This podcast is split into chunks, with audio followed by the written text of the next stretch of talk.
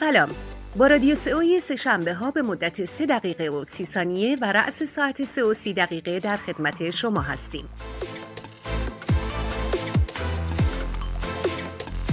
جهت یادآوری هم باید بگم که هر هفته چند تا از سوالات سئوی شما مخاطبین رو از طریق آپارات و سایر شبکه های اجتماعی و 24 پاسخ میدیم و شما می‌تونین سوالات خودتون رو از طریق اینستاگرام و 24 برای ما ارسال کنید. اما موضوع این سری از رادیو سئو چرا سئو شباهت بسیار زیادی به تناسب اندام داره؟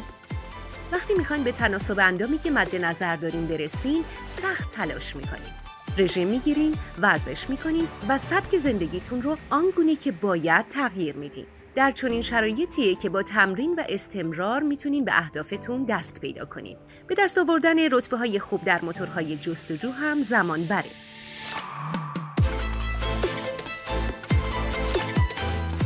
سئوکاران و افراد حرفه‌ای که در زمینه تناسب اندام کار می‌کنن از جهاتی شبیه هم هستند. اونا وقتی تصمیم می‌گیرن با مخاطبانشون کار کنن مجبور میشن نتایجی که قراره به دست بیاد رو تضمین کنن. این موضوع ناامید کننده است اما متاسفانه واقعیت داره.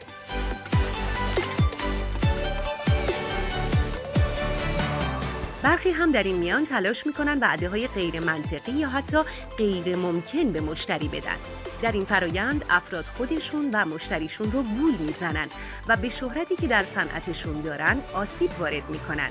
بهینه سازی سایت برای موتورهای جستجو و صنعت ورزش یک سری نقاط مشترک با هم دارن. اگه نگاه دقیق تری به اینها بندازیم متوجه میشیم که هر دو صنعت زمانی که صحبت از مدیریت انتظارات صادقانه به میان میاد تقریبا شرایط یکسانی رو تجربه می‌کنن.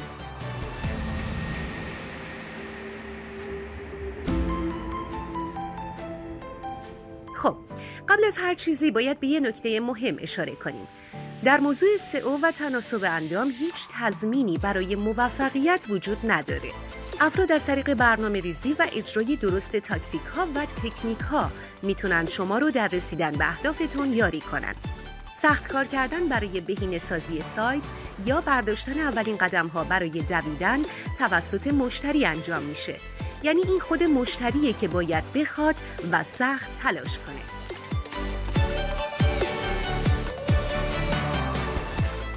در هر دو ناحیه دنبال کردن یک برنامه طولانی مدت می‌تونه مفید باشه.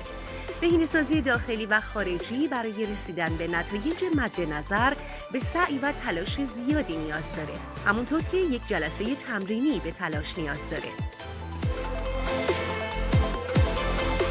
در قسمت بعد ادامه این موضوع رو با هم میشنویم.